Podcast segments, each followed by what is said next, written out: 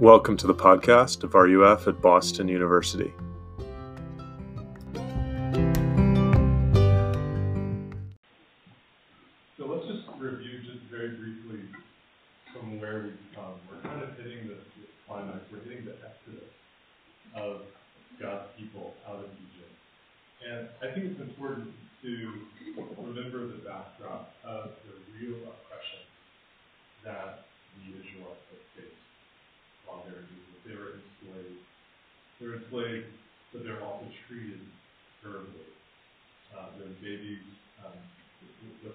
Pharaoh tried to kill all the male babies of, of the Israelites. Um, so this is not a safe place. It's not a happy place at all for the Israelites. They um, really have no future in Egypt. And finally, God has heard their cries. And last week we talked about these, these plagues, these nine different plagues that God brought upon the land. We're not sure exactly the span of time that happened. It could have been a whole year. It could have been a few months. Probably wasn't a few weeks because I mean, things are some lambs that show up. Um, but God gives a chance to the Pharaoh of Egypt to let his people go, to let the Israelites go. And time and time again, Pharaoh says no. His heart is hardened. And finally, this tenth time, uh, the curse, the plague that was predicted at the very beginning, comes upon the Egyptians. And finally, the Israelites are let go. I don't know about you guys, but it's been really a hard, heavy hitting week or weekend uh, in the news. Reading about what's going on um, in these times, and it's not just this time, but there's so many different times. And our, our own short lifetime, right? That we have read the news, heard about what's going on, seen what's going on, maybe been directly affected by what's happening in our world. And we want two things at once. We want justice and we want peace. We want justice and we want peace. Um, tonight we're going to look at how God brings both. He brings justice and deliverance on the same night. It comes from His hand.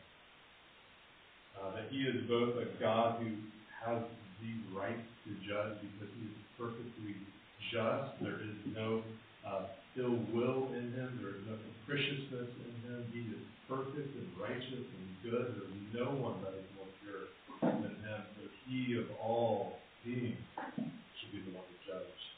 And he is the one who is full of mercy and compassion and love that never let you go time of love, that he delivers and he shows mercy. Um, tonight, we're going to kind of through the theme of the firstborn. Uh, we're going to look at how God uh, has judgment or the justice on the firstborn, and then secondly, how He saves the firstborn. Israel in uh, Exodus 4 is called God's firstborn. So we'll see through this theme of the firstborn uh, how God does both justice and deliverance. Okay.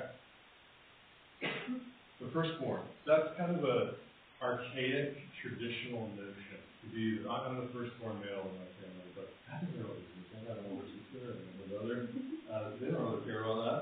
Uh, American culture is highly individualistic. This has been said so many different times. Probably hear that. You probably recognize that maybe in this, um, in this campus. But we really can't escape the reality of our interdependence. Uh, we want to be considered on our own merit, right? No one can go and take that exam for you, otherwise you're cheating, right? We want to be uh, considered on our individual merit, but we have to realize how realities around us and environment and our upbringing, our background, all affect us. We can't escape interdependence. For example, when you apply to BU, you were assessed on your academic merit as an individual but you were also considered for your background, for uh, whether BU're a first generation college student. Um, all of these things are important and should be to your acceptance here at you. Right? Another example, baldness. it's genetic. right? You're interdependent. If your dad was bald, maybe you will go bald. My dad was not bald, so I'm praying. I'm praying. Um, uh, an Atlantic article recently said that the single most important, this is one article, right? So, but there's some data to back this up. And I'm, I'm, a, I'm a parent, I'm a four-year-old and a two-year-old. Uh, the single most important decision a parent can make that's the headline me, right? I wanted, uh, I started reading the article. I probably subscribed for some sort of, you know, monthly, you know, trial or something. Um, is your neighborhood. Which neighborhood you raise your kids in. The interdependent relationships that they have because of the neighborhood, because of the school you go to, or because of the, the literal neighbors next door. Those interactions greatly affect the long-term success and even um, longevity of your children. This is true in our uh, family life as well.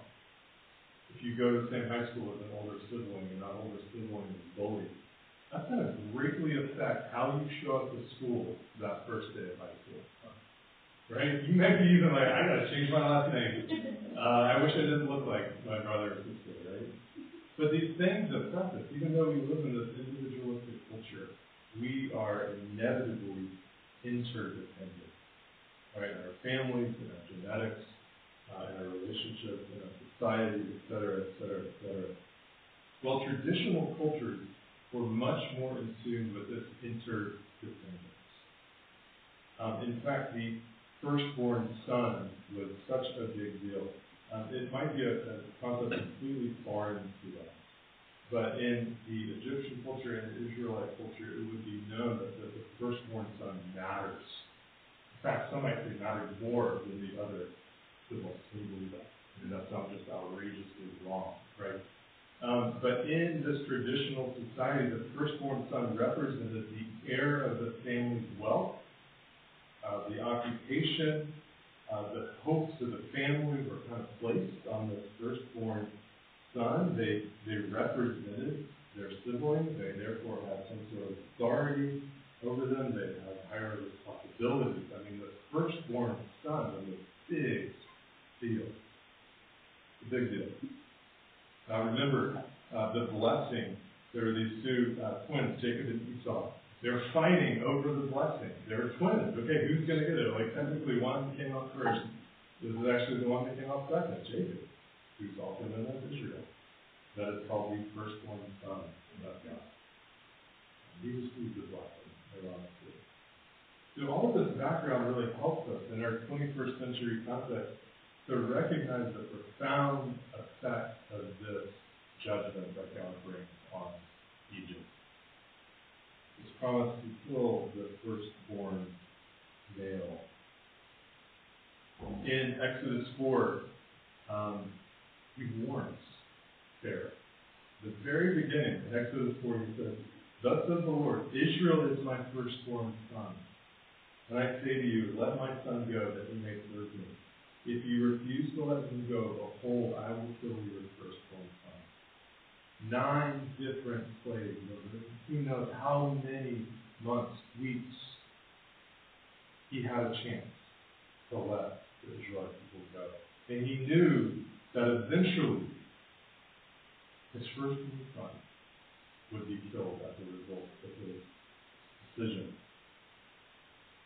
On the specified night, God would send his angel, the destroyer, the angel of the Lord, to kill the firstborn son of every household in Egypt. It was the last plague. This would send a signal to Pharaoh and all, all Egypt that God differentiates between his own people and those who are not his people, that he does not kill indiscriminately he does not kill indiscriminately, but executes his justice perfectly. We send the message to all that God is God of his He would not be mocked. So in killing the firstborn, it represented the condemnation of all the people who failed to bow to God, that their future hopes were crushed. And at the end of um, in, in 13, I believe it says the Egyptians go to help and rush the Israelites out of the country because they said if the firstborn has been killed, that means we also are about to be killed. It was this kind of representative headship that if it started there, then it must be trickling down. God's judgment is coming, so they out of here. Get out of here. Um, it also says that the firstborn would be sold in every household, whether it was in the palace of the Pharaoh or in the dungeon. It would be regardless of social status or class. There would be nothing uh, of earthly means that could make you impenetrable to God's justice. Um, it, it is it is equitable. It is fair. Admittedly, it doesn't really feel good to think about this. This is hard. We're, we're, good, we're doing the bad news first. We're getting to the good news, so don't worry. Um, I do think it's important to maybe we've grown up hearing that story our entire life. Um, it, it, it's a children's story, right? You know, the Noah's Noah's Ark gets sanitized as this children's tale in this boat in the water, right? Uh, I have a you know, embroidered uh, pillow in my two-year-old's room, you know, with water. But in the water, there aren't any drowned bodies, right? Like that's horrible. Think about it. Uh, if you have a dark sense of humor, I was expecting maybe a couple chuckles. Uh, it's not funny, though, right? It, it's not fun, but we sanitize these children's stories in our children's storybook Bibles. But Exodus, as well as the Noah's Ark, is a horrible tale of God's destruction at the same time as His deliverance. We're adults with that. Giving you the unadulterated, true, and you should pick up the Bible, read it for yourself, don't take my word for it. Um, I'm afraid we haven't taken God's word seriously if we don't to face to face the horrible consequences of. It results in death. God cannot be mocked. The Scripture, says that in Adam, the firstborn of humanity, right, he was the first, all have sinned. Our individualistic minds and hearts go, no, like, I can't be, like, held guilty for that man's sin way back, generations before him. So then we're asked to look at our own lives. We sin. Yes, you'd be forced to say, uh, the apple doesn't fall far from the tree. As sinners, we will be judged. If we choose to be judged as individuals, and we say, I'm with Adam, then we're doomed. And the fate of the firstborn male in Egypt would also be our fate. But there's good news. I hope no one has to leave right now. you really got to stick around. Stick with me. What's the good news? What hope do we have? We have the salvation of the firstborn of Israel. We have the salvation. Israel is God's firstborn.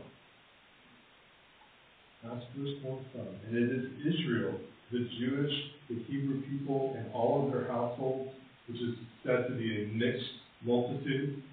And we can go into that. I wish we had more time to talk about the mixed nature of this multitude, that there may have even been Egyptians that have become a part of these households, that there may have even been other people from other countries that have been taken out with the Israelites. Uh, it is through them um, that all can be saved. It is through Jesus, rather, that all can be saved. But let's get there. But how are they saved? Getting from myself. Well, all the households of Israel are told to take a lamb, fill it, take a bunch of hyssop. I don't have to sit around the house, but apparently you use it like a paintbrush, dip it in the blood of that land that has just been filled, and paint it, if you will on the side of the doorway, over the top, and look at these doorways here, the, the two posts and the lintel. You know, all three sides surrounding this door, this entrance to this house, with blood of the Lamb. And if this angel sees the blood over this door, they would pass by. They would pass over they're given instructions on how to cook the lamb. They're not to boil it, but they're to roast it. They're not to break any of its bones, which is important. You'll. And they're told how to make their bread without any leaven. So if you ever made bread, any sourdough, sodas, bakers out there, uh, you have to wait a while, right, for it to rise. It doesn't happen instantly. My wife is on making pumpkin bread. I wait to have some. You know? Um, but they were told to make it without leaven, and they were told to eat it like with their belts buckled. They're, you know, they're like ready to go. They have their backpack on because they were about to get out of it. They were about to leave. And sure enough, this great cry goes up in the land.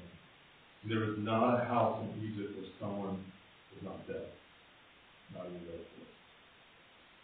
Pharaoh summons up this emergency meeting of Moses and Aaron, and he says, Up, go, all of you, get out. He finally heard. He says, Go.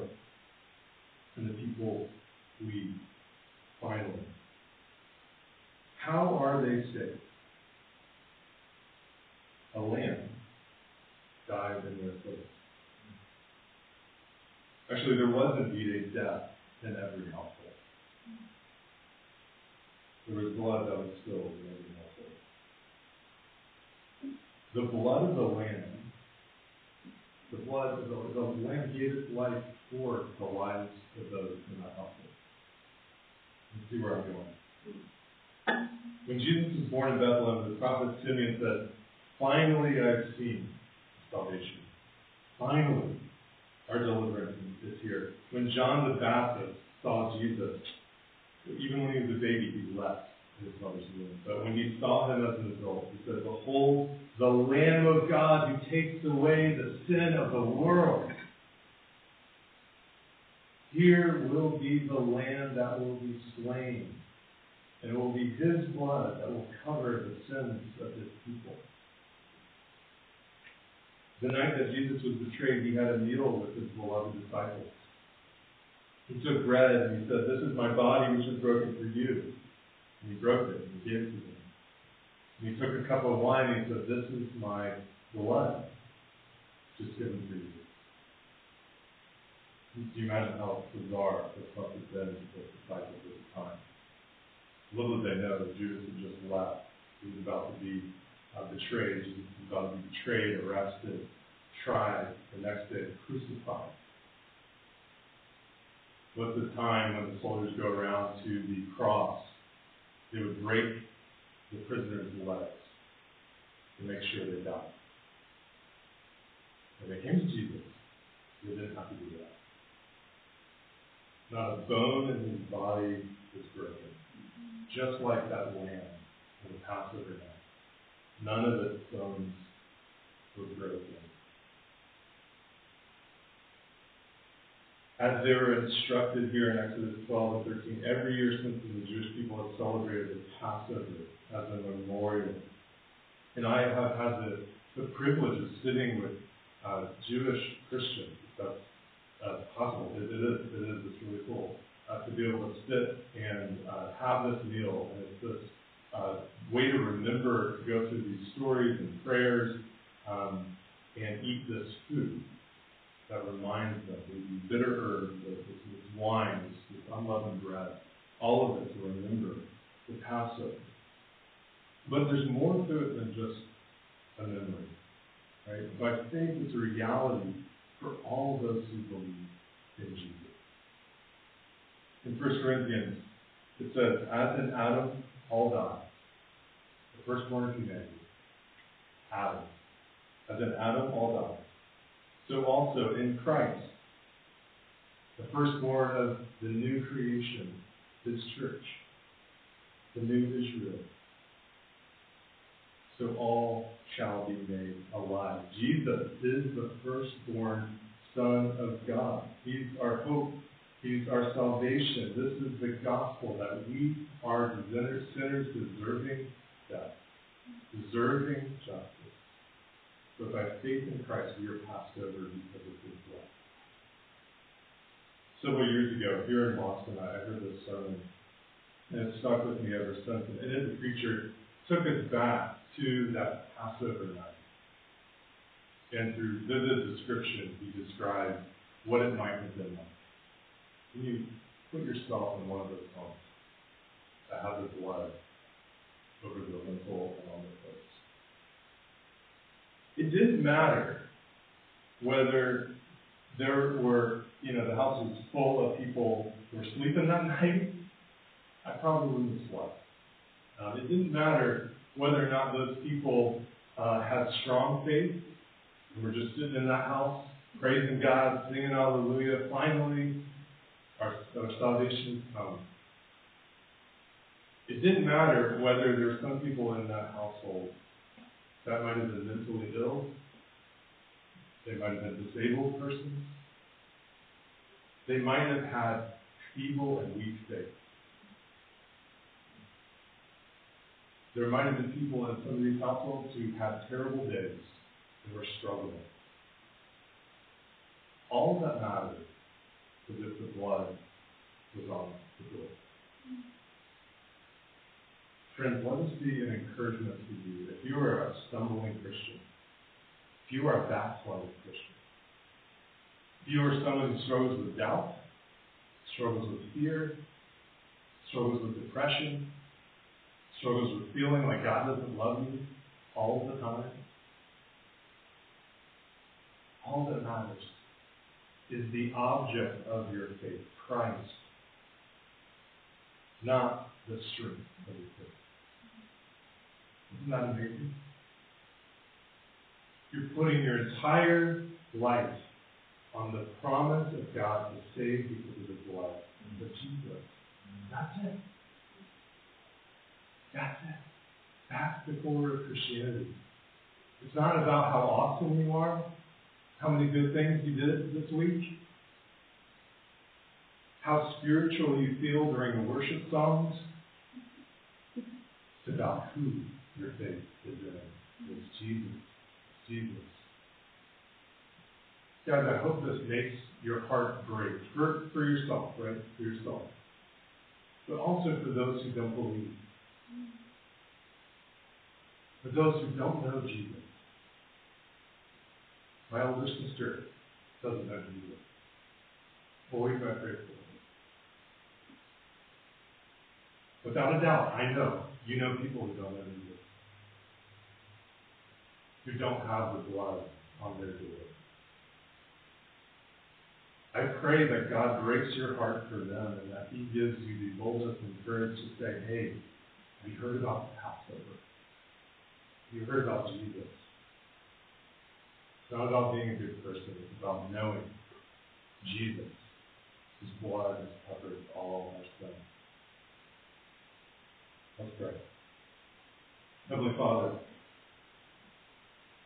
we can sing for joy because we know that because you are our firstborn we are part of your household, we've been adopted into, you, that we are safe, that we are secure, that we can sing our hearts out uh, because you are with us and you are our protector and you are near. Lord, we pray that uh, people in this room and all members of RUF and all believers on this campus and in this city, that their hearts would break for the lost. Or that they would go out and tell of the blood of Jesus that has been shed for them. All they have to do is believe. Put their faith in the one who was slain for us. Lord, we pray for strength and faith. We pray for deep faith. We pray for a sense of security, a feeling of our dependence on you, our Savior. We pray this in Jesus' name. Amen. Amen.